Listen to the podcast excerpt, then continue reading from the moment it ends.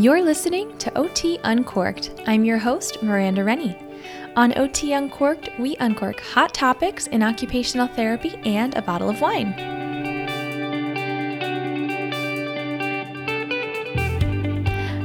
Take a moment before this episode just to acknowledge that this is a really chaotic and challenging time for everyone with the current COVID 19 situation. It's challenging our daily routines, our habits, our finances, our work and living situations. For many people, it's affecting childcare, and the list just goes on and on. So, for those of you who are still able to practice in your setting, I want to encourage you and thank you for all that you're doing. I've already heard so many stories from OT practitioners who have been able to help, for example, their older adult clients connect virtually with their family members, really bridging the environmental barriers with technology to facilitate social engagement and participation in those really meaningful occupations, even if it's a little different uh, than our clients are accustomed to. And I know that many of you have also transitioned to telehealth and for some, that's a really tough transition, riddled with logistical and just technological challenges. So, thank you for braving those difficulties in addition to those challenges that you're already facing in your own life because of this crisis. Um, and I just commend you all and hope that OT podcasters, including myself, can provide you with some encouragement and good content during this season to keep your spirits up. Uh, we love to hear those success stories during challenging times, so please do reach out. Um, we'd love to share that with other people. So, today I'm really excited to share an episode I recorded with Kathleen Davidson, an OT student whose professional background is in professional dance performance and choreography. So, she talks about her love of movement, which is a common thread throughout her life and how movement has served her mind, body, and soul. She draws on her personal experience to talk about identity, routine, roles, and so much more that has impacted her life, both before she found OT and now that she prepares to be an OT practitioner in the near future. I hope you enjoy.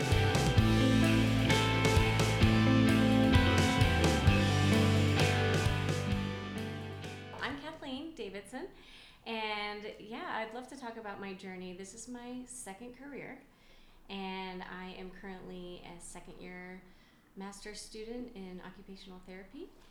And it's been very exciting to take this new chapter on in my life. Yeah. And so, because this is your second career, today we are drinking a wine called Second Voyage. It's a Cabernet Sauvignon 2018, and it is from Australia. South Australia, yeah. Cheers to that. Absolutely. So we will be drinking this throughout the show and we'll kind of give them some input on what we think at the end. I love that. All right. I'm excited. So you mentioned this is your second career. Yes.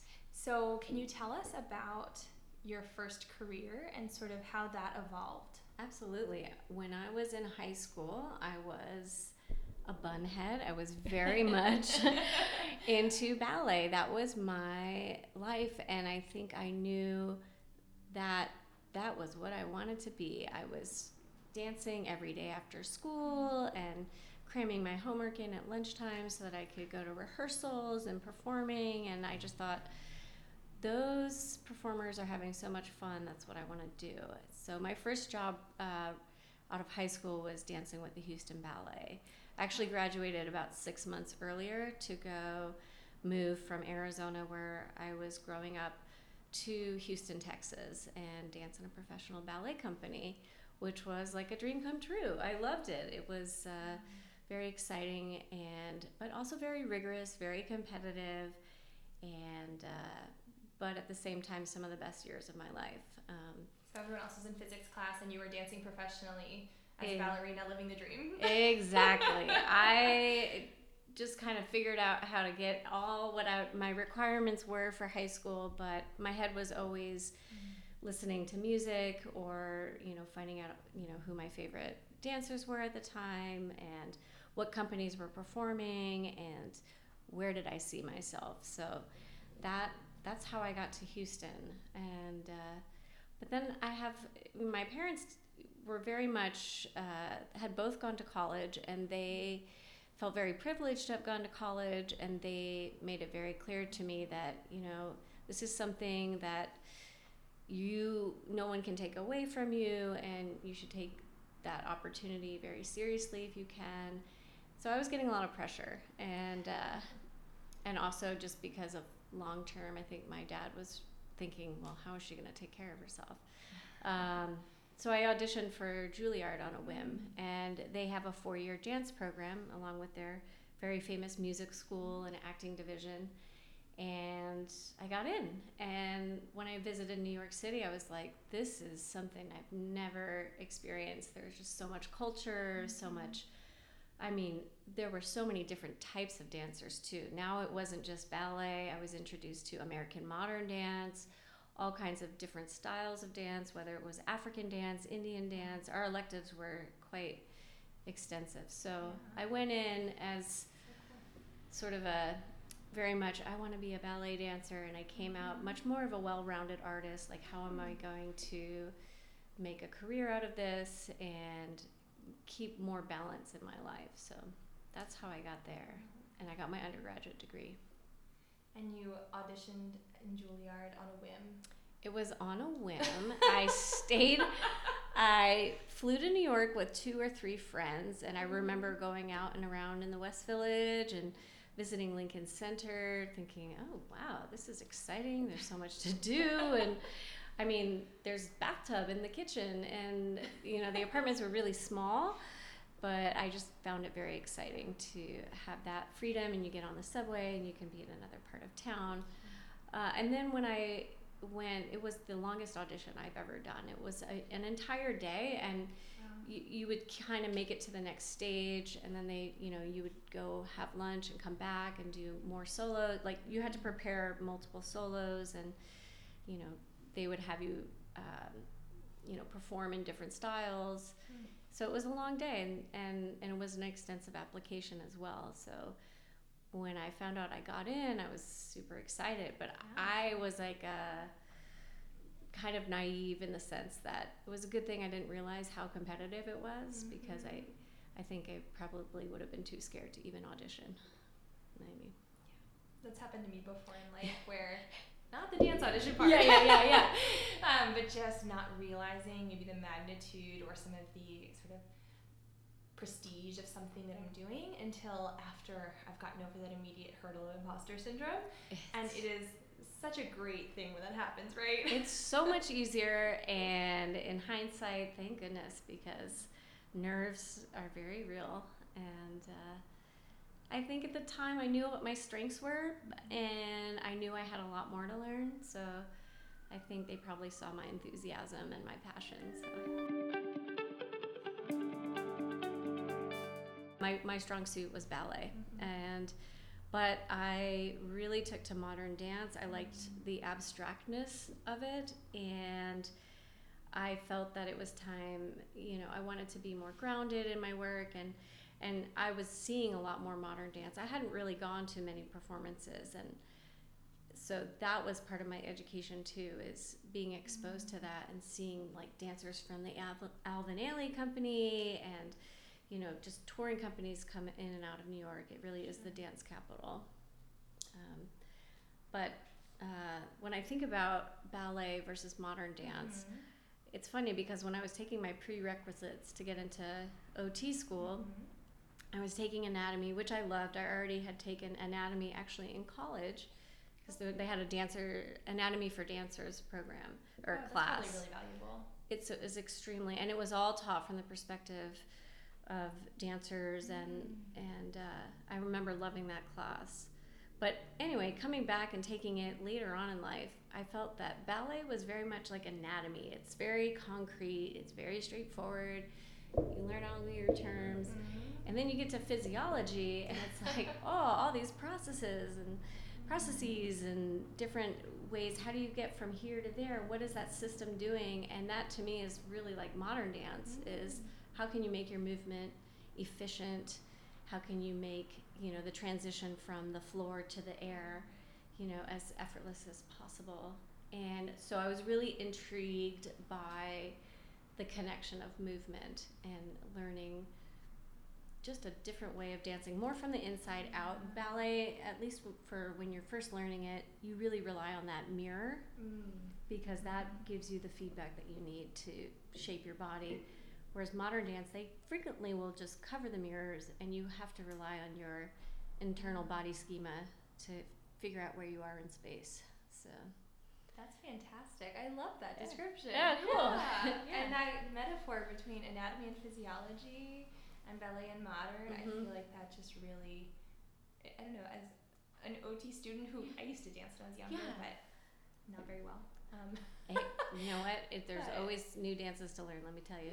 uh, but that, that comparison just really made a lot of sense to me. And it's just very beautiful. It really made Mm. anatomy and physiology beautiful. Yeah, I, I mean, I that's what made brought me really into those classes because Mhm. physiology was for me was very difficult and I the way I could break it down and understand it is is to see okay there's a system here there's a there's a Mhm. There's a process that's happening here and I have to just kind of step back and take a look at it like that in order to understand and uh, yeah Hmm.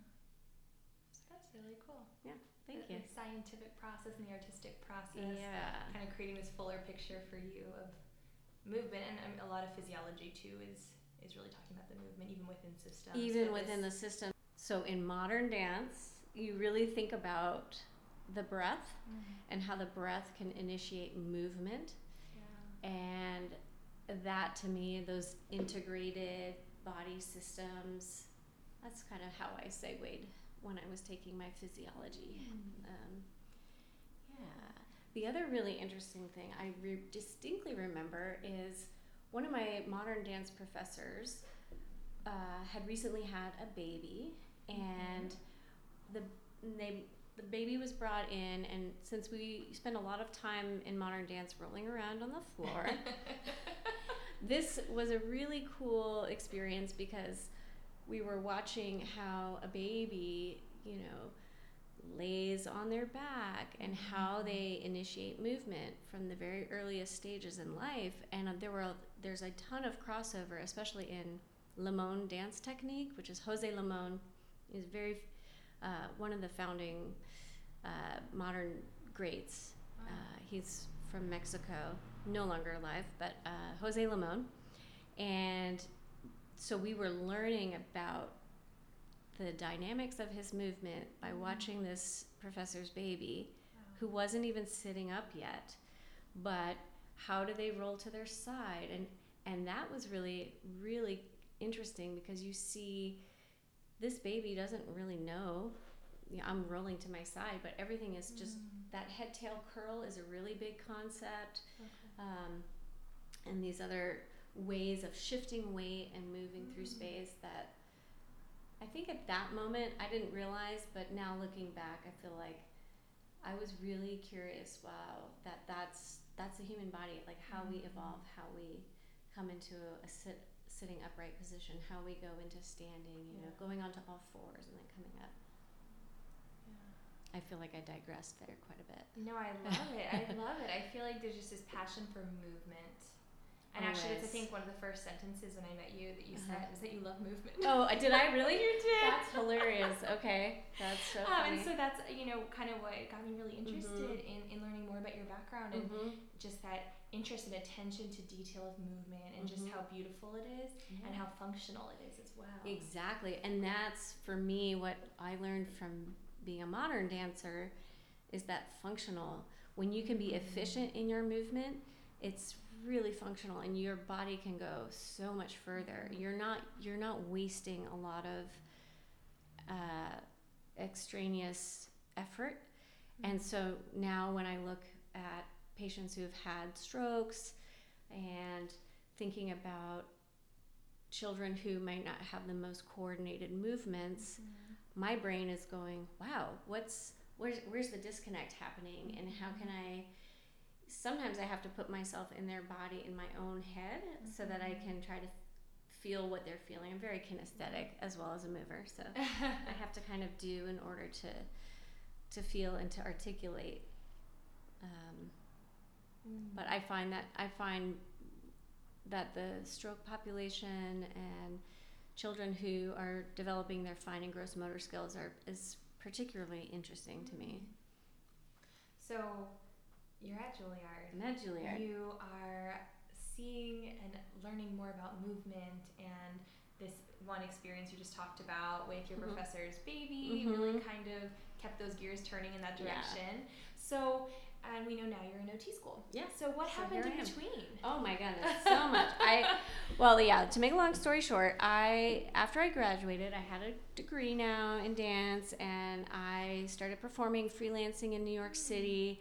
I was also teaching and doing odd jobs just to make ends meet because Mhm. dancers live a very, very tough life. And uh, so I was also really working my teaching skills. I became certified in gyrotonics. I don't know if you're familiar with that. I'm not. Tell me more. Okay, gyrotonics is it was initially started in the 90s near Seattle and it was originally called yoga for dancers. It was developed by a former dancer Okay. and it's a beautiful system. It integrates yoga, tai chi, dance, uh, swimming, gymnastics. It's very circular the movements it's all Mhm. about um, utilizing your joints your spine in three-dimensional movement it looks if i had to compare it to anything like the Mhm. equipment it doesn't look like the same but it in a similar sense to pilates where you use a equipment to facilitate Mhm. uh, strengthening and flexibility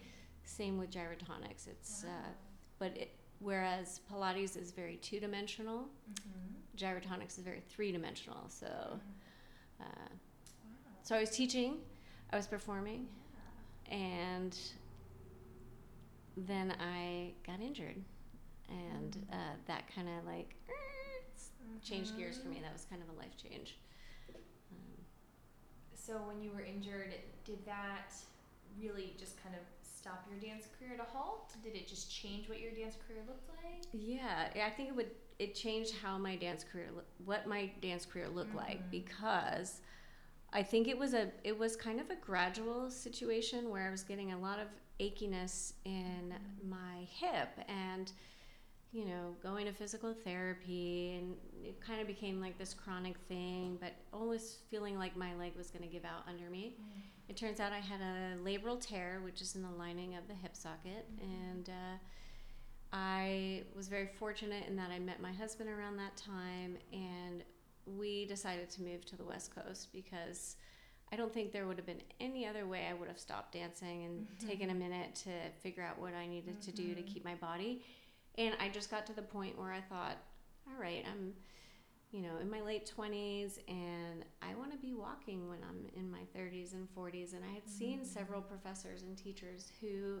you know had quite significant limps or already had one or two hip replacements Yeah. so i was very scared but i had an arthroscopic procedure done and it was amazing and while it took me a year to fully get back to Mhm. the level of performing where i was at um, it was 100% worth it So, for about a year, year plus, you Mhm. were kind of out of commission for dancing. yep What was that experience like for you as someone who had really a strong identity as a dancer? that that identity piece for me really ties into occupational therapy when Mhm. somebody has an illness or an accident and all of a sudden everything you knew everything you thought about yourself is gone in an instant and you can't rely on that and i knew from a young age okay i want to be a dancer this is what i'm doing and i remember having friends saying oh you're so lucky you know exactly what you want to do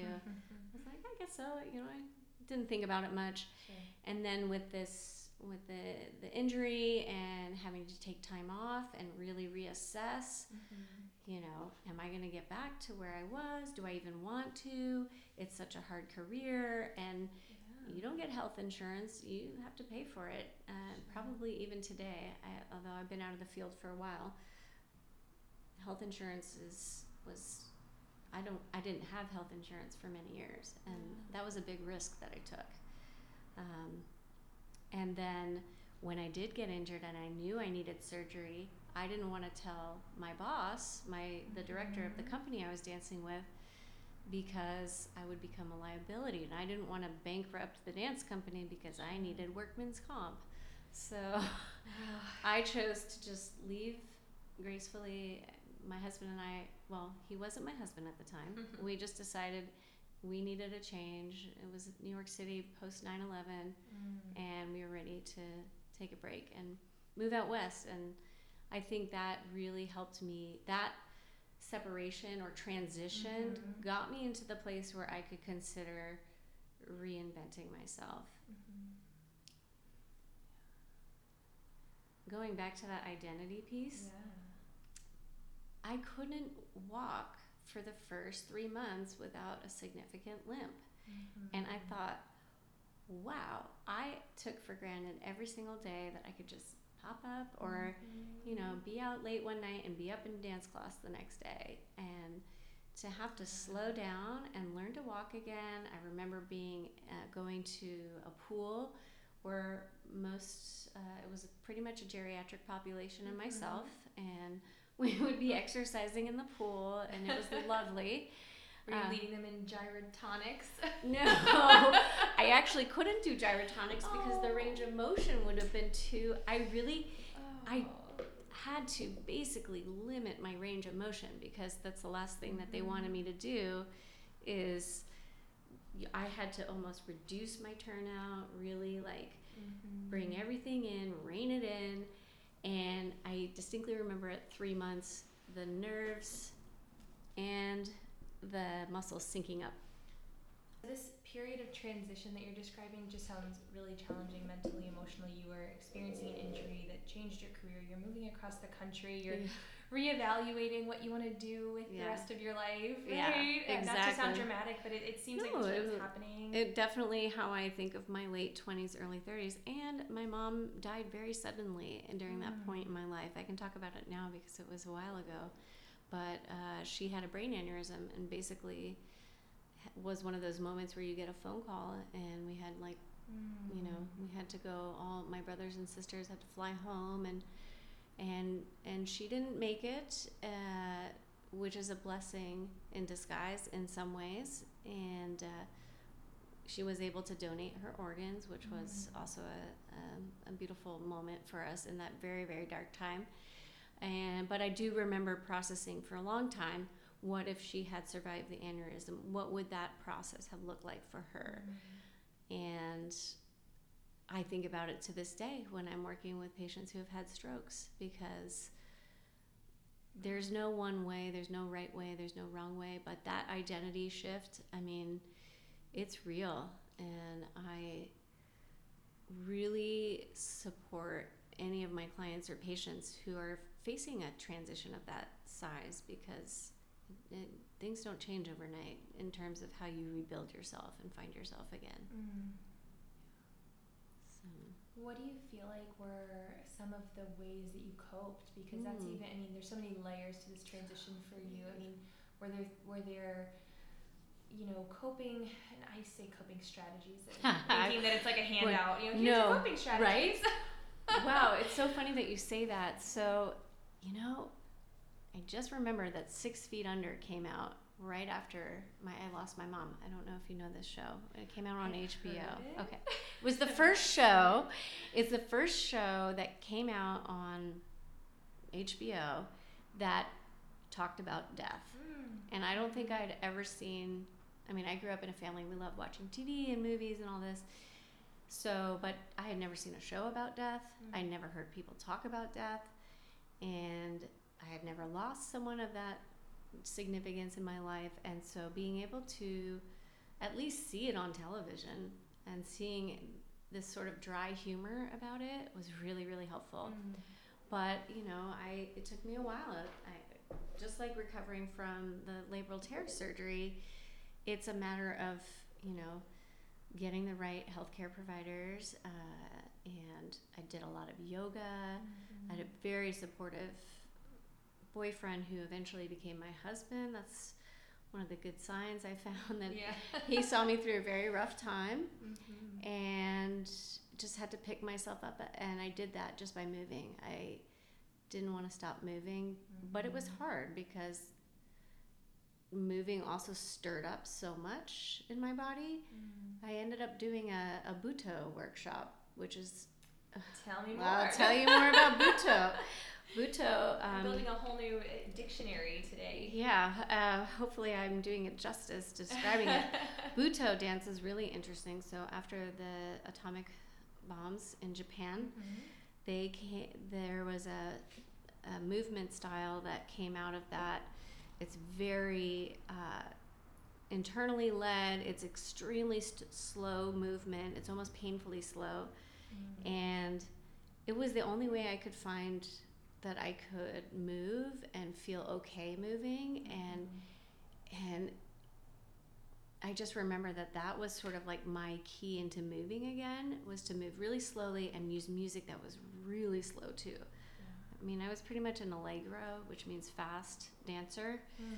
moving, moving, moving. Mhm. And this was about slowing down Oh. and like moving like less than an inch at a time. And that kind of focus and slowing down, I started doing yoga. That kind of helped Mm. shift the gears. So maybe I just needed some rearranging. I don't know. uh, yeah, it was good. So, So movement, it seems like there's just this theme of movement in your life. I guess and- so. And yes. how it served you and how you've used it throughout your life, it sounds like. It's so true, and I just I I I have so much fun doing it that um, I rem- I also went into teaching. I taught middle school students here uh, dance for quite some time, and I just I love the process of seeing how people who haven't moved in a dance form before take that you know Mm. opportunity and have to try to learn it and take that risk. There's so much risk in moving through space and time and with different energies. And uh, it just makes sense that I would be moving into this healthcare profession that utilizes so many Yeah. holistic modalities Mhm. and finding finding what each individual's purpose and what is meaningful to that person really connects because I get that. I get that from my dance background. And someone is much more motivated when it's something that they care about. Sure. And you have that experience of disruption in what you find meaningful and purposeful Oh, in your life. And so I'm sure that's a, a point that you can really connect with your clients. Absolutely. Yeah. If I think about it, I think it probably took me 10 years from the time I was really injured and not performing optimally to when I was okay to say, you know what, I think I'm ready to go back to school and I think I mm-hmm. know what I want to do. But that was 10 years. And during that time, I thought, oh, this is such a waste of time. What am I doing with my life? I have no purpose. I have no, I'm mm-hmm. not just kind of putting one foot in the front of the other. In hindsight, I think I was just trying out different things and testing the waters, and all of those things ended up, you know, contributing to where I am now. So it wasn't a waste of time, but in the moment, it feels like that. Sure. I think that's a really good message and a really good reminder because I know even there's a lot of people currently in OT school who who this is their first career. They're s- still in college for the first time, right? Even Oh, if yeah. they're getting a master's degree, I mean, just kind of moving straight through, and and sometimes there's even insecurity there of what am I doing? Am I wasting time? Am I Mm, approaching things the right way? Could I be doing more for myself? And I just think there's so much pressure that we can put on Always. ourselves for that. So your always. experience is a really good example of how that can be really fruitful time Yeah. in the big picture. I think about my younger classmates all the time and am constantly amazed at wow, if I, I didn't have that kind of drive to stick it out mm-hmm. in school and be in a helping profession takes tremendous amount of I feel like it took me, you know, this time to get to this point where I've wanted to give myself to help other people Mm-hmm. even though I was performing, I always felt like, oh, I'm giving, I'm, Sure. you know, creating this energy out there. But when you're actually working with people who are going through transition, that takes a lot. And Mm, for my, my classmates who recognize that early on, it's it's quite impressive, and I'm always inspired by that. Mhm. In that kind of ten year gap that you're talking Mhm. about, um, what did like what did life look like for you?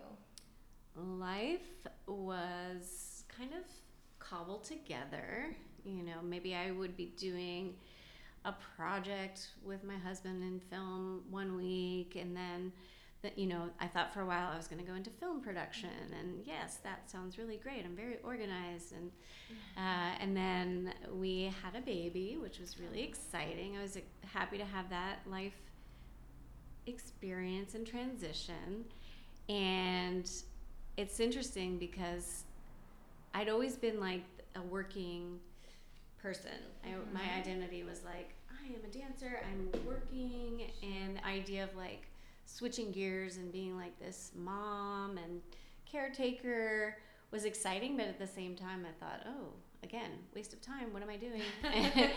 um, I'm just hanging out with baby. and it worked out. It just seemed that any amount of money that I would be making would just go right to childcare. Mm-hmm. So it just made sense. And I wanted to stay home. I was really curious about my son's development we had a very tough year. He had uh, reflux, which mm. meant he could not lay down for like the first year of his life till we figured out it was a um, reflux issue going on. And once he started medication and we had some mm-hmm. strategies and midwives and other people coming in, that's when I actually really started working with OTs because okay. we qualified, my son and qualified for early intervention. So I met a lot of OTs that way, and mm-hmm. I thought, huh, they look like they're having a really great time hanging out with babies. Yeah. Maybe I they could do that. they make it look good. I was like, they're just playing, they're rolling around. That is my modern dance. I there can wear go. sweats. Like, no, I won't wear sweats, but scrubs. Scrubs. Okay, there we go. I don't want to think about my outfit. I just want to go in and no i and then we would go into like eventually as he got older we would go into the outpatient peds clinics and i thought oh this is my kind of place. Like there's yeah. you know ball pits and you know carpeted floors slides. Yeah so. All the adults are on the floor too yeah around the kids. So i felt very comfortable. Yeah.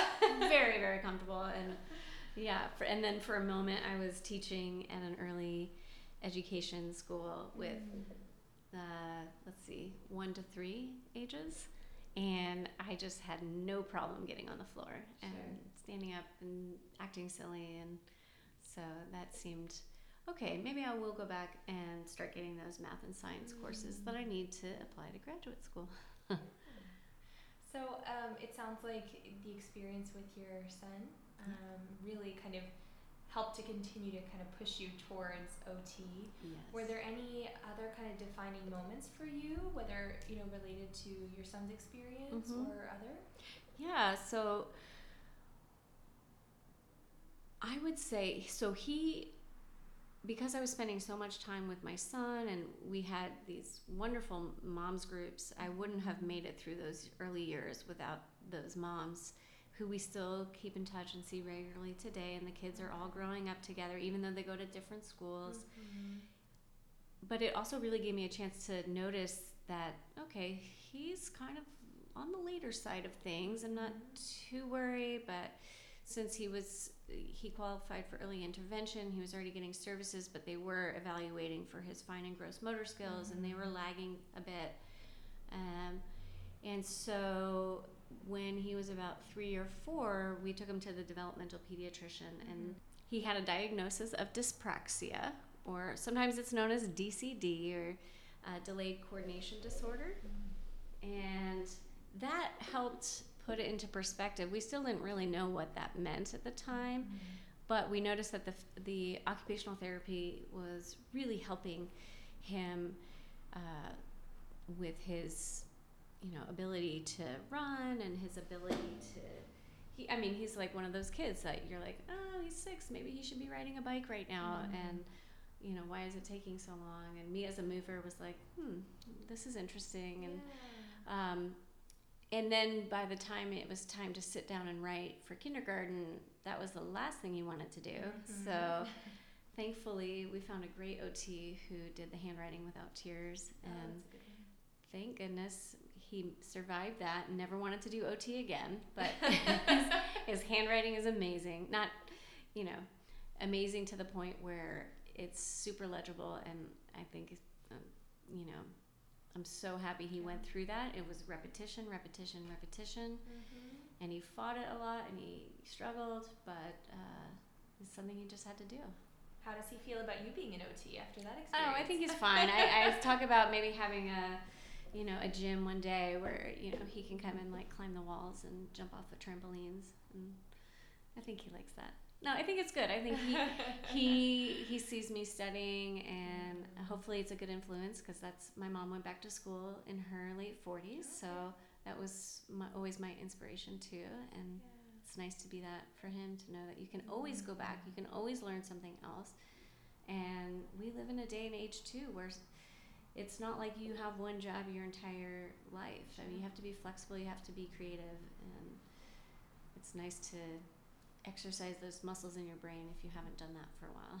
Yeah, it's a good challenge. Yeah. It's good to keep us mm-hmm. thinking and working and constantly developing and, and growing. Absolutely. Yeah.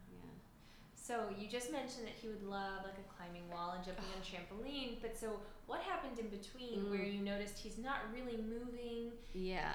In a way that feels supernatural to now him climbing walls and jumping yeah. on trampolines. So here's here's the fascinating part for me is that he was moving. He was constantly seeking mm. movement. It just wasn't coming together okay. and it wasn't coordinated and he was completely now in hindsight that I know was just completely missing mm-hmm. um, bilateral coordination and crossing the midline, all these different things that needed to happen. And, you know, in hindsight, you need that good postural stability in order to eat well, in order yeah. to, you know, develop the in the ways that we are supposed to. And it wasn't to the point where it was so noticeable.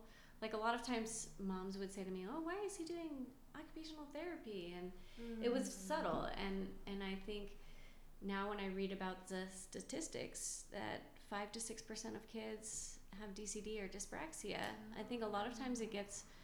Uh, I know I know a handful of of kids that I've seen, you know, in his class growing up, who struggle with with handwriting, and sometimes in the back of my head, it's not just an attention thing. You always have to make sure you go through and take a closer look because these things can be really subtle.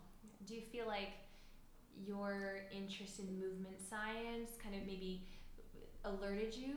Oh yes. Do you feel like 100%. other parents maybe wouldn't have noticed I it? wouldn't have noticed it. No way. No way. I mean, you you know it used to be called the clumsy mm. uh, disorder or something, and it and that was the only way you could really describe it. Whereas it's just that that uh, imprint in the brain isn't as clear, and so uh, you rely on more like proprioception input mm-hmm. or sometimes vestibular input.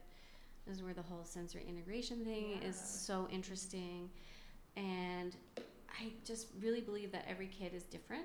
Mm-hmm. and you just have to try to figure out what it is that they are that they are looking for and seeking and try to be able to provide an opportunity for them yeah. to develop those adaptive responses. Yeah, absolutely. so you initially started to see some some of those kind of subtle differences in your son and sort of I don't know, kind of you described that kinesthetic process for mm-hmm. you of mm-hmm. kind of trying to experience what other people are experiencing movement wise and you notice there's something that's there's a disconnect, right? Mm-hmm. So what led you to that next step of of seeking other opinions and healthcare? Absolutely. Great question. I, well, first of all, I I loved my pediatrician. He uh, we until he retired, uh, we had seen the same pediatrician. However, in that first year, my son was spitting up a lot and crying, and and we just were not sleeping and kept going back to the pediatrician. He's growing. He said all these things are, are checking out, and I would say, yeah, but he just keeps spitting up and and it just I can't put him down to sleep. He won't sleep. And he said, "Well, all babies spit up." And in hindsight, yes, all babies spit up, but not all babies feel comfortable when they spit up and and are very fussy. And my aunt came out to visit and she works in early education and early intervention mm-hmm. in Virginia and she was able to quantify it for us and she said wow he is irritable 80% of his waking time So I don't think we, in the first year, my husband and I probably didn't mm-hmm. sleep more than two hours at a clip because we were switching off. Mm-hmm. And finally, the very conservative pediatrician, who I love, uh, gave us a great referral to a, a pediatric gastroenterologist mm-hmm. who figured out the right uh, reflux medication that helped to control that. And I was trying all kinds of, oh, I'll just do, I won't have dairy, I won't have soy, I won't do this, I won't do that. And I was trying to, nothing was working. And then when the medication was correct, that was when he started sleeping for longer clips and positioning became easier. Um, you know, I never regret it though because I feel that to this day we're very much in sync with each other because we spent so much time trying to figure out okay what what is going to make you feel comfortable what what is it that you need and um, and there were so many beautiful moments of fun and laughter um, that it made up for some of those yeah. sleepless or very many sleepless nights or yeah. you know when your aunt point was it your aunt you said, mm-hmm. pointed out to you that he was kind of uncomfortable or irritable 80% of the time mm-hmm. obviously you were you were living that um, did mm-hmm. that surprise you when she yes. quantified it i mean what was that reaction when you realized 80% of his time you you know you guys were spending trying we, to make it better i mean when you are sleep deprived it is torture mm. and and you just think that that is the norm and this was our first mm-hmm. baby sure. we don't have family close by and just kind of winging it, you know, and had friends who've had maybe kids slightly older and, you know, moms clubs and groups were wonderful. You need that kind of support uh, to get through new periods in your life like that. At the same time, I did, there was maybe one other mom that I felt was struggling the way that I was struggling, and I just knew that we weren't going to, you know, get to a good place unless we had you know, you just keep trying until you find the right thing that yeah. works. And between the early intervention, we had a feeding OT come out and work with us, mm-hmm. and uh, and then later on addressing the gross motor, fine motor skills. Um, it made all the difference in the world, and I'm so grateful for that insight. You know, from so many different people. Uh, it's a process. Yeah. Yeah. So you got to see OT and other professions at work. So yes. what what made you like OT more than maybe speech therapy? Yeah. Therapy? Well, I yeah, physical therapy. I love physical therapy. It mm-hmm. got me through a lot of tough times in dance. And uh, for a minute, I thought maybe I would go after physical therapy, but I saw the changes in my son, and mm-hmm. yeah, I could see it was working. You know, things it was always family based. The OT would spend time. We could address whatever was happening on the moment in that day. When an OT can come into your home as a new mom, you're not getting out. You're, you know, kind of isolated at home. And the OT would also work with whatever was in the room. Mm-hmm. So, um, you know, later on when um, we he went to more of a off-site or a site-based pediatric mm-hmm. outpatient. Uh, then I got to see, okay, now I see how the speech therapists work with the, the OTs and the PTs. Mm-hmm. But I felt that I could actually see us doing the activities that we that I wanted to do, that he wanted to do, all these things like getting dressed. I don't know why it took me, you know, three hours to get out the door, you know, and part of it was just the coordination to get the clothes on yeah. or saying, you know, knowing he wanted to do that, but how do you get there? Sure. And so I just said, nah, that sounds like a really focused profession. Mm. And you could kind of see the results of it in your daily I life. I could see the results in my daily life in terms of, oh, I can actually do the things that we want to do okay, we have to get dressed, we have to eat breakfast, mm-hmm. we have to do these things in order to do the other things we also want to do. Mm-hmm. And uh, yeah, and for example, again, he went to a Montessori school, which I was really excited about. I yeah. was hoping to find a Montessori preschool. The only issue was is that because the kids can pick what they want to do, my son never wanted to pick up a pen or a pencil or scissors. So he was constantly running around, building and knocking things down and jumping yeah. and, and spinning and stuff. Um, so, you know, it got to kindergarten. It was like, oh, wow, this is not he just mm-hmm. refuses avoids at all costs why is it so frustrating for him and. You know so and then we got to see the way an ot would look at it and i loved to i would always ask if i could sit in on the sessions i had nothing else to do so got you out of the house i was out of the house i was like i'm not going to sit in the waiting room i want to see what they're doing and i was fascinated because oh, they'd have a a scooter board, but it wasn't just play, right? It would always mm-hmm. have a beginning, a middle, and an end. And so he would feel accomplished. I could see the progress, mm-hmm. and the OTs would always work and want to know what I was seeing, what we were seeing and dealing with at home. So, very holistic, and I just thought that was unique about the profession. Yeah. Mm-hmm. So, then at what point did you start to take some of those prerequisites? Mm, starting that process starting that process oh he my son got a little bit older a little more oh, independent yeah. and i started just dabbling into like what would it take what would it look like talking to a lot of people mm-hmm. do i really want to spend the money it takes to go back to school it's a big mm-hmm.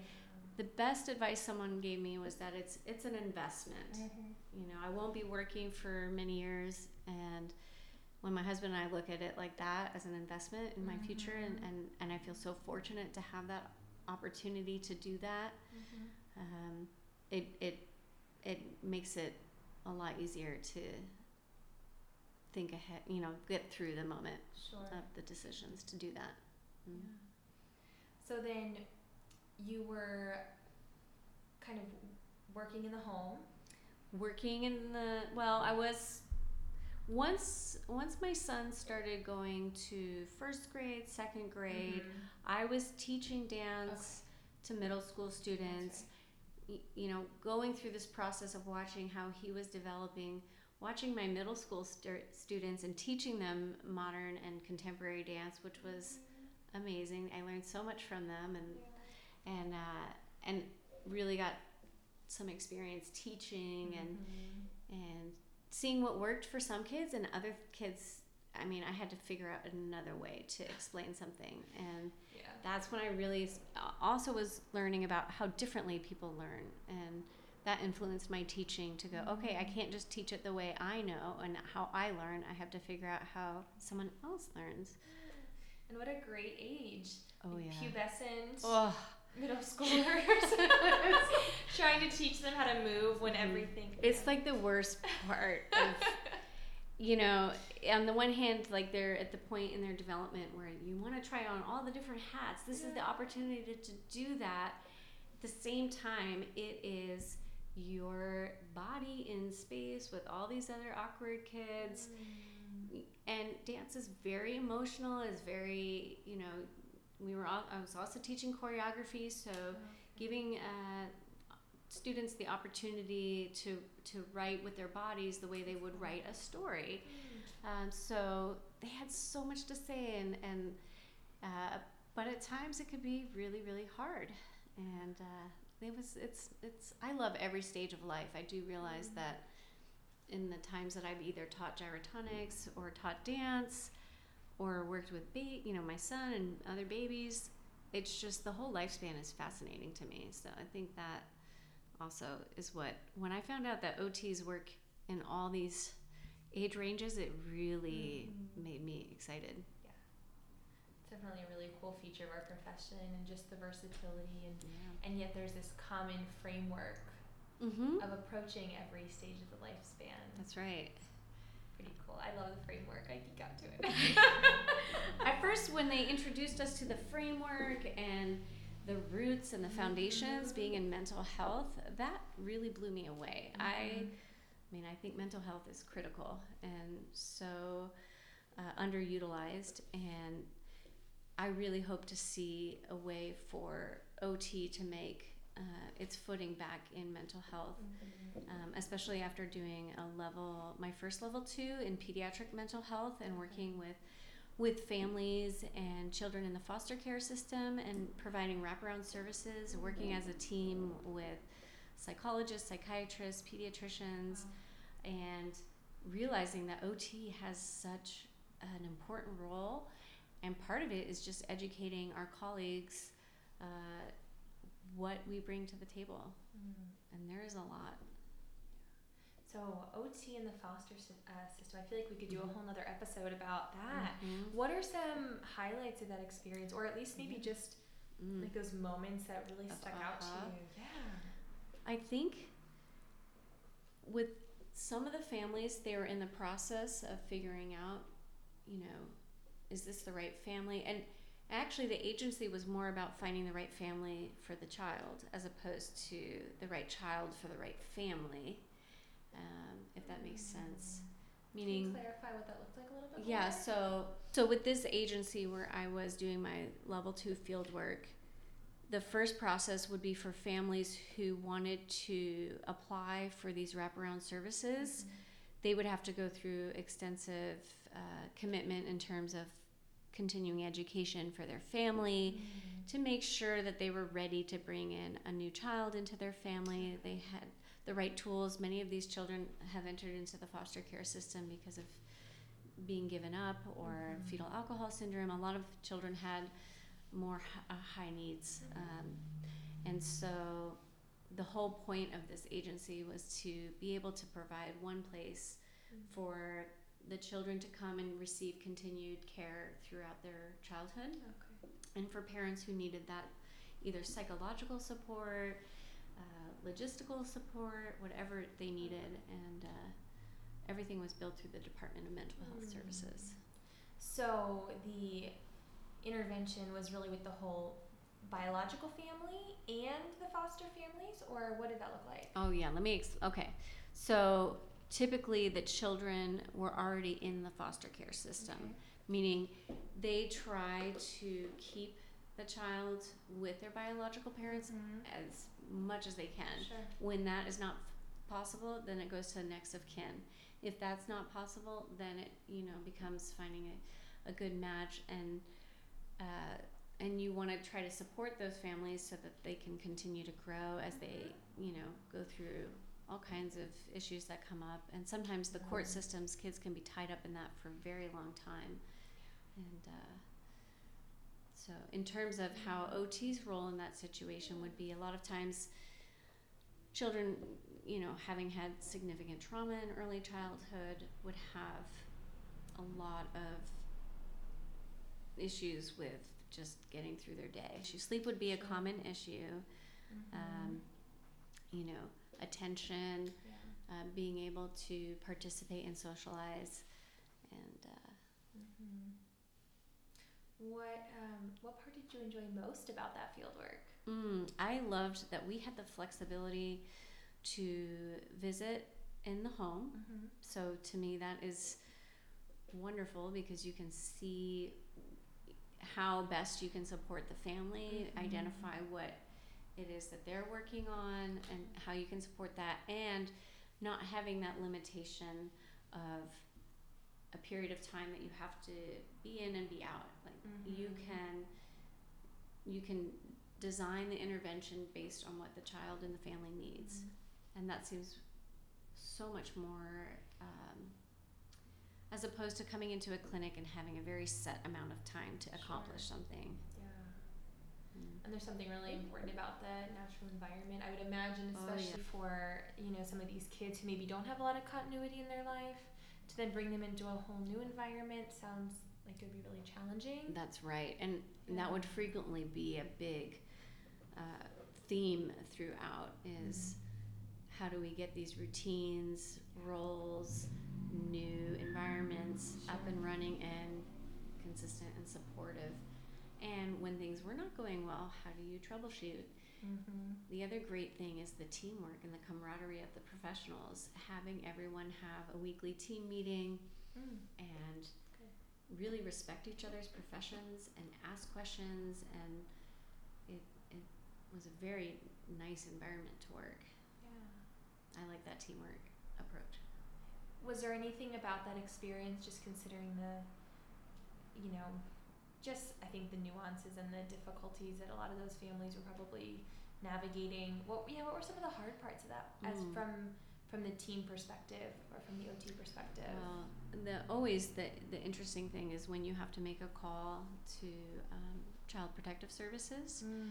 and it could be as something as what a child says in passing mm-hmm. and then taking it to the team and really getting everyone's perspective from the times that they have worked with the family and the mm-hmm. child and making it as a collective decision as possible so you're not like making this decision in a void mm-hmm. and oftentimes especially for the psychologists who are doing the talk therapy when they would actually really benefit from just talking and sharing with all the other professionals mm-hmm. because they're taking in so much of that secondary trauma sure.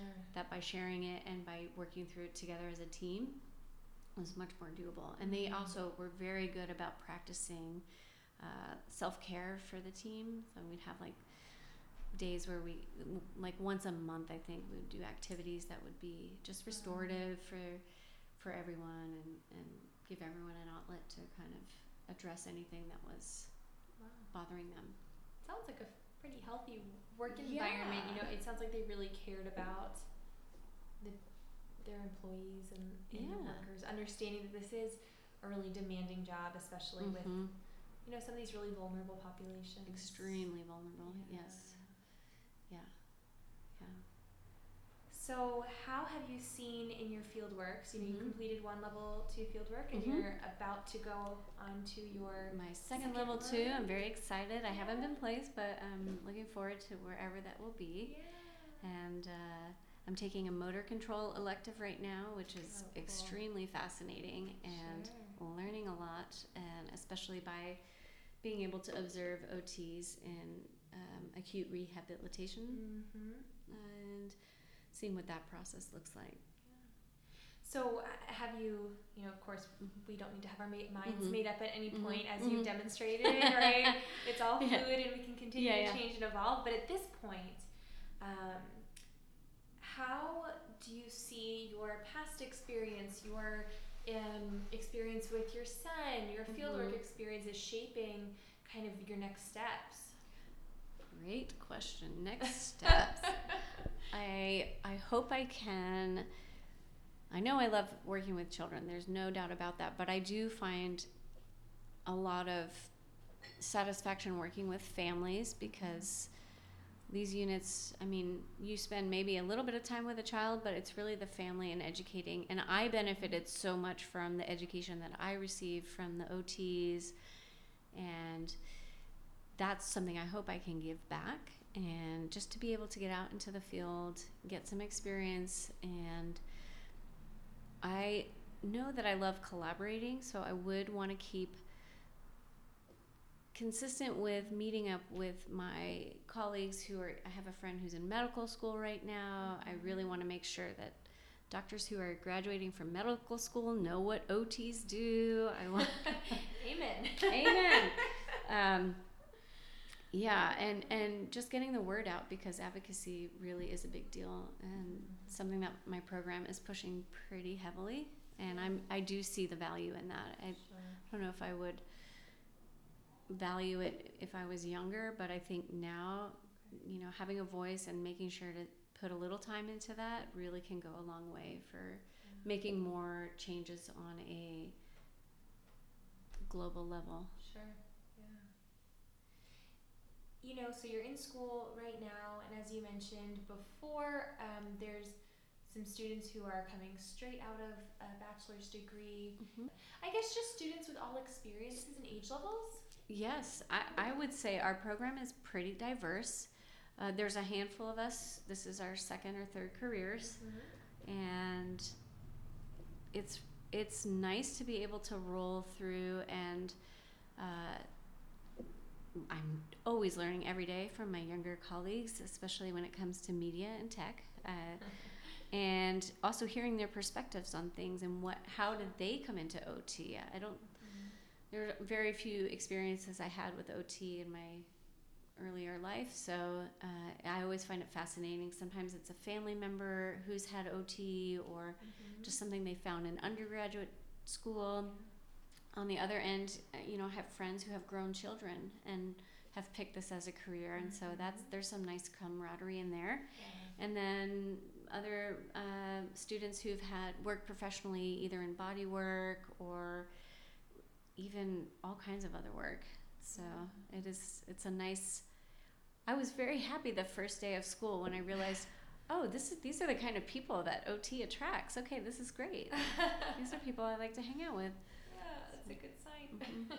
What's so interesting in my program, I'm like, I mean, talk about diversity. I'm in a class where we have veterans, we have people who are passionate about, you know, rehabilitation for mm-hmm. soldiers who have PTSD, mm-hmm. and just seeing the range and the specific passions. I have one classmate who loves dogs beyond belief and mm-hmm. just the idea of doing dog therapy and animal ther- mm-hmm. animal assisted therapy sure. is wonderful and it's definitely broadened. I mean, I came into the program thinking I knew what OT was and every day I'm constantly going, "Wow, oh, we are so great." And because the framework is so well written, mm-hmm. we really can thank those for who developed it to outline it in such in such a way that it can be shaped. Very lucky. That was good thinking. you did good. they, they were thinking.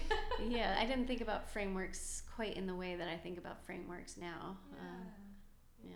I think I've come to appreciate them a lot more. Yes.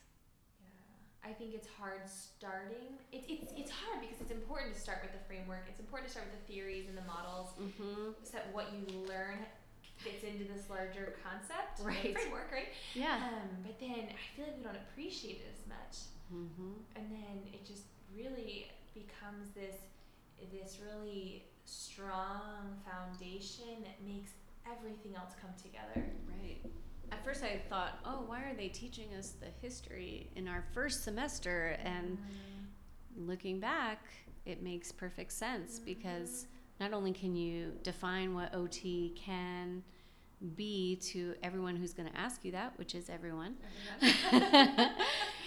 and you have a sense of what the profession has gone through mm-hmm. to get to where we are today yeah. and how hard people have worked to protect our practice and continue to advocate for us and making sure that we can keep our scope of practice.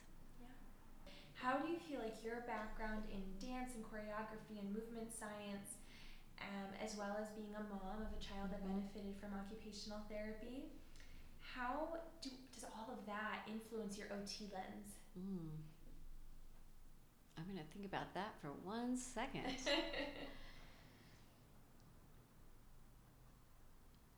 I think my the way I think is often very broad and and then I will zoom in and mm-hmm. I think always everything relates to movement because that's my second language. Mm-hmm. So uh, I'm not even aware. It's like speaking a second language. I'm not even aware of when I'm seeing like movement patterns mm-hmm. and different things. Um, I'm constantly reading articles about how movement music, especially, is being utilized in occupational therapy interventions. I'm curious to see what the research is saying and keeping an eye out. I, I hope that in the future that I can provide either guidance to people who are doing the studies and the research, either with yeah. clients that I've worked with or helping to develop, to develop protocols that can be used. Sure. I don't think that you have to be a professional dancer to use movement in treatment.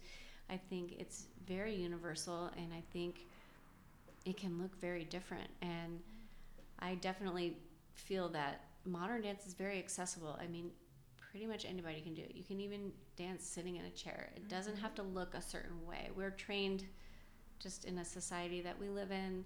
Okay, you're either a dancer or you're clumsy, but you're not, you know, sometimes the most interesting movers are people who move in unusual ways. Yeah.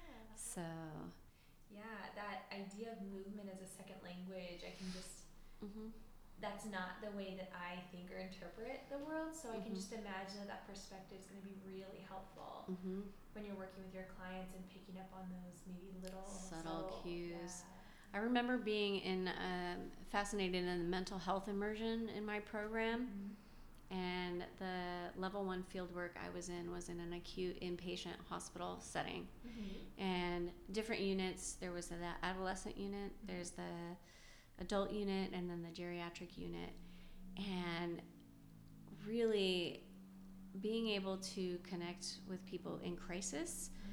Sometimes all you can do is just be present and just breathe and figure out a way to connect. Sometimes that's with music, or sometimes that's you know, music with a prop, like, you know, moving scarves together or yeah. parachutes together or just finding those ways of connecting with people. And we all move. So mm-hmm. it's a pretty universal language. And uh, since that's my go to and where I feel my strengths are, that's what I rely on.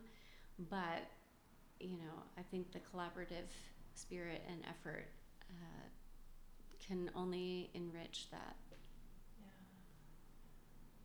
you're making me think back to my level two fieldworks. One of them was at a geriatric inpatient psych unit. Really? Yeah. What did you do? Oh, well, it, it makes me think of our morning groups. We alternated, um, but every morning we led some sort of group, and I mm-hmm. believe, I can't remember now, it was like four or five years ago, but we did like um, a stretching and exercise oh, group yes. in the morning um, but it was really open. So I would make them dance groups a lot actually. But it was so funny because mm-hmm. we it was required that we keep them seated mm-hmm. since the geriatric population. Of course, you have to be careful, right? right? Just to be safe, and there were enough people and, and mm-hmm. few enough therapists that just to be safe, we needed to, absolutely to keep it seated. So yeah.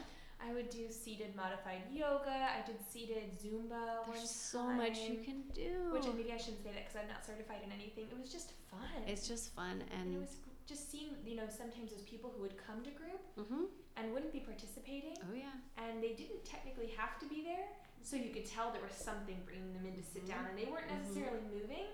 But that was really cool just to see that something about that experience for them, even if mm-hmm. they weren't actively participating in a oh yeah movement way, there was something drawing just them in. Being in that energy, yeah. in that essence, I can remember similarly in those geriatric wards. you know, we'd be singing together, moving together while seated, usually.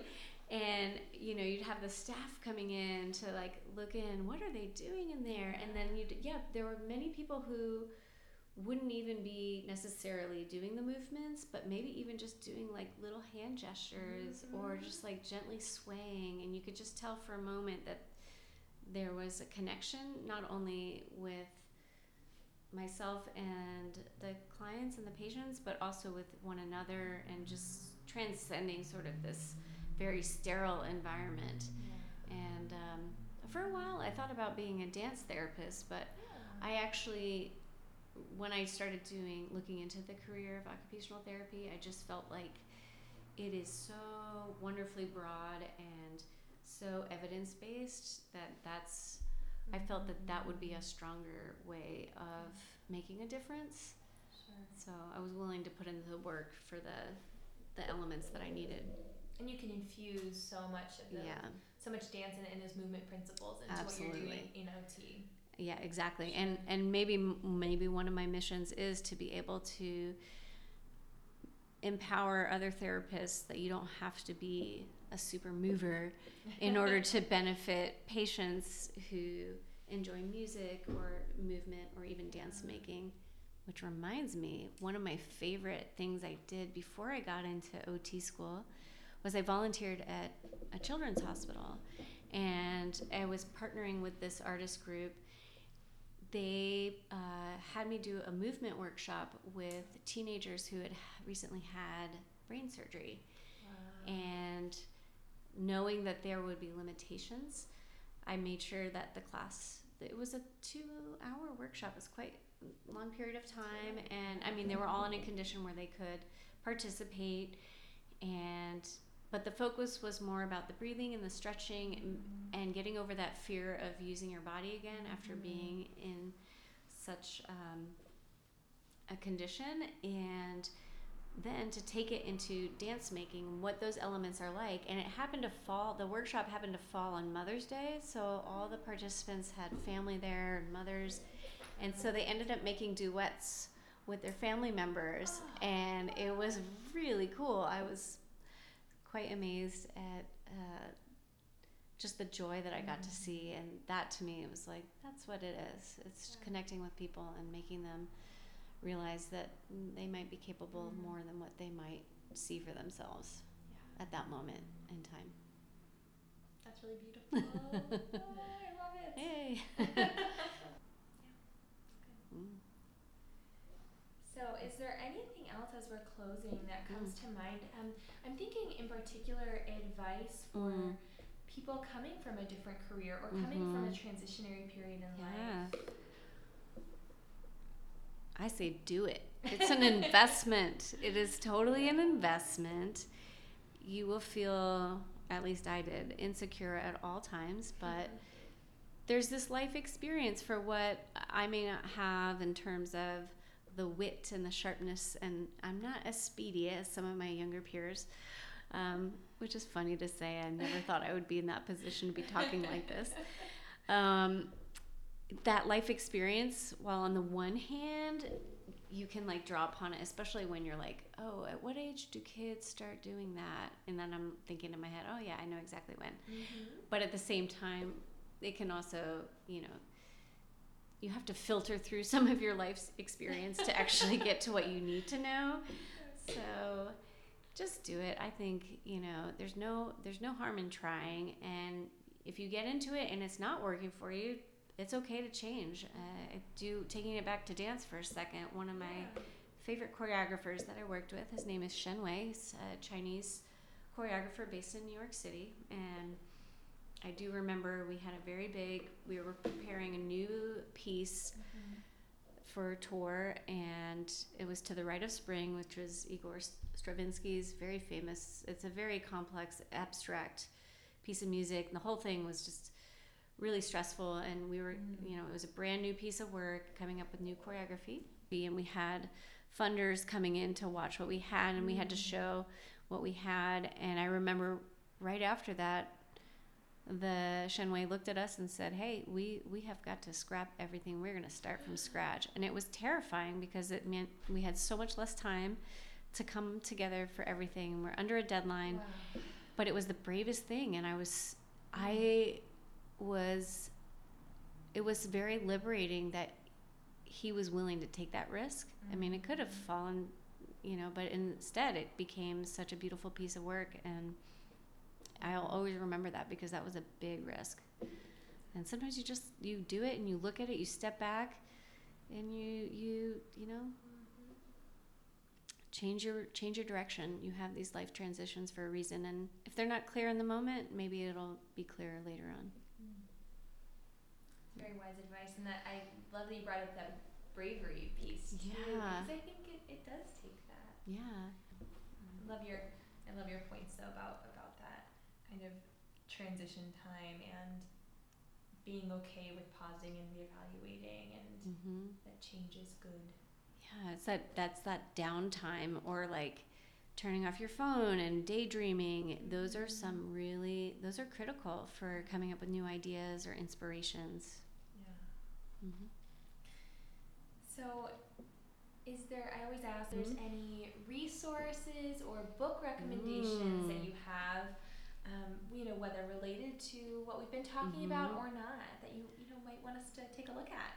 I would say I don't have very much time for fun reading, but I did read uh, Susannah Cahalan's Brain on Fire. Mm. She is a writer or was a writer for the New York Times young 25 year old and all of a sudden she started having these symptoms that were like schizophrenia mm. And all kinds of just very dramatic changes in her personality. And she had a very you know high caliber job at the new york times was a reporter writing living in new york city and went from like fully functional to fully hospitalized. And it took i feel like I can't remember exactly, but I feel like it take it took maybe well over a year for them to figure out what was going on. It was quite Mm. surprising. But because she's a writer, she was able to articulate and I think her dad was in the hospital for much of the time and was keeping journals and stuff. So she really is talking about it from a patient's perspective of feeling like your body doesn't belong to you and then finding the right treatment and then recovering. So it's quite think those patient perspectives are so helpful. Yeah. Yeah, whenever I read a book that's from that first person perspective, it just gives you something so rich that you can't get from any other source. so much and uh, Yeah. hearing like when we have guest lecturers come in they really make a point in my program to bring in the lived experience Mm-hmm. and I, pretty much every time i'm like sobbing by the end because when else am i going to have this opportunity to have people come in and share their lives and and their journeys and Mhm. it's you know it's it's a people profession and i love Yeah. people so Yeah. great I know. I, I always say it's such a privilege that we get to be part of people's lives at usually their most vulnerable point yeah or in some of the more vulnerable areas of their life, you know. Um, but yeah, it's such a privilege to get that window and that they would invite us into that space with them, Yeah. you know. I've felt that way too. uh, Yeah. That it is, it feels like a privilege, and to respect them in their process, and just to be a, a person there to support them, Yeah. and yeah, it's very special. It's very unique. Mhm. I have a, a tendency to be. I'm so social. I love people. That's why I became an OT. But I have a tendency, no matter what my mood is, Mm-hmm. you know, whether I feel awful or I'm, Mhm. you know, on cloud nine, just to have the same sort of excitement and ambition when Mhm. somebody comes in. And so I had a colleague, you know, say, "Is that really authentic? How do you go from feeling miserable in the Mm. office, then stepping out in the clinic, and you're so energetic and so happy? I mean, which one's the real you?" Um, and I, it's a fair observation. Mhm. Um, but I really just felt like if my patients are inviting me into that, Yeah. I mean, I've got to bring my full self, right? And Mm-hmm. and it's so special, and I can't take that for granted. And Yeah. you know, I'm hoping they're bringing their full selves to it, and so I have to find that within me to come to them as well. You Yeah. It's it's a, definitely a two way street. Mm. I'm excited to read that book. I have not. Yeah. Brain on Fire. before. Yeah. Susannah Cahalan. I don't really read money books for fun, and that was that one was just like. I would like Ugh. put everything aside and have to read it. oh, those So are the good ones. yeah, Right? When you just want to stay up late reading them. just or- like I yeah. needed an escape, and yet it Uh-huh. was so it was heavy, but it was very interesting. Yeah. And she talks about just how the doctors were trying to figure out it was like this mysterious disease. So I Mm. always love those. The journey with them, and kind of seeing that whole process. Mm-hmm. Mm-hmm. Okay, well, I'm going to be adding that to the Goodreads app, and I'll Yeah, be oh, advertising great. it. Yeah, so that Oh, people can add that to their reading list. Yeah, and uh, awesome. Share some discussion about that. Yay. Um, I just want to, you know, we're Mhm. not quite done yet. Okay, I just want to yeah. thank you um, for being on the show and for giving us just this really cool perspective that's uh, different than what people are learning in school and, and different than many of our experiences Mm-hmm. and just to to see kind of the diversity of thought that comes into our profession and just really appreciate what we all bring to the table. That's so great. I feel I feel very happy to be appreciated for that. and so we part of this talk was talking about your second voyage into Mhm. OT, which brings us back to our wine that we've been enjoying today. Um, Fabulous. yeah, so this again, um, second voyage 2018 Cabernet Sauvignon um, from southern Australia. Um, I'm horrible at pronouncing things, but Coonawarra, South Africa, South Australia. I've never been to Australia, so Me neither. well, we're gonna find out hmm in the comments if I pronounced that poorly. great. I hope. Help us. Please correct me. yeah. So, what did you think of this? I like it. It's very, it really uh, is an easy to drink, Mhm. very palatable. Even though it's a dry wine, I feel like it's also very warming. So I I do feel that. I also love the image on this bottle is of this like beautiful like ocean sea with this very uh, elaborate boat. And uh, there's movement on it. There's so much movement. I don't know how you did this, Miranda, but you found something that had a ton of movement, and that's exactly where my eye goes. That's amazing. Total mm-hmm. coincidence. Yeah. I love it. I yeah. love it. Um, yeah, I really like this one too. I'm always a fan of a Cab Sauv. It's kind mm-hmm. of my mm-hmm. go-to wine. Interesting. Um, I do tend to prefer drier wines mm-hmm. as well. Um, I thought this one was really smooth mm-hmm. too. Like you said, like really easy to drink. Yeah. Um, but also had a lot of flavor as well. Um, lots of mm-hmm. different like fruity notes as well. Kind of like darker. Certainly not sweet. Not um, sweet. Kind of like plummy. I I, am definitely feeling some plum. Right, because it's not it it's dry, but not in the way where you're just you don't have that little burst of fruity flavor. Mm-hmm. So this yeah. one does. Well, this was a good off the shelf pick. Awesome, love it. it. Yeah, and we'll post that on the website if people mm-hmm. want to give it a try and give us their thoughts on that as well. It's great. Yeah. So, Kathleen, if someone's listening and really mm-hmm. Uh, wants to connect with you or find out more, mm-hmm. uh, is there a way that they can reach you? Oh, yeah, I'm very accessible. My email is my name, Kathleen Davidson at gmail.com. And please feel free to email me. I love connecting with people. And even if you're just thinking about making a change or pursuing occupational therapy, I am almost about to graduate. So I'm in it right now and I can try to answer any questions that you may have. Well, I'm really excited to see how you keep using your background in this movement as a second language to influence your practice as you graduate and move out as a therapist. Yay! I'm so excited. Thank you so much for having me, Miranda.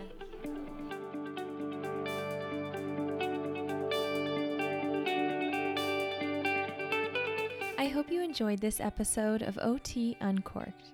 If you're looking for a next step or a new resource for more great OT content, check out otpodcasts.com. There are so many great OT podcasts that are enriching our broader OT community, and we need to keep spreading the word. Please keep listening for a word from two fellow OT podcasters. Hi, everyone. I'm Amy. And I'm Anna. We are second year occupational therapy students who host a podcast called Occupation Station. In our podcast, we discuss different occupationally related fields and concepts that we find interesting. Because it's our podcast and we can do what we want with it. So listen to our extremely amateur and moderately researched opinions about things like what it means to be globally minded in this profession, why we should care about the Alzheimer dementia population, why assistive technology is relevant to us, and what motivational interviewing is and how we can use it in this practice. Find us on Instagram at Occupation Station Pod and you can find our podcast and so many awesome occupational therapy related podcasts with better research on otpodcast.com. Thank you again for listening to this episode of OT Uncorked. If you enjoyed this episode, share OT Uncorked with a friend, leave a review, and please hit the subscribe button. Stay healthy, everyone. Cheers!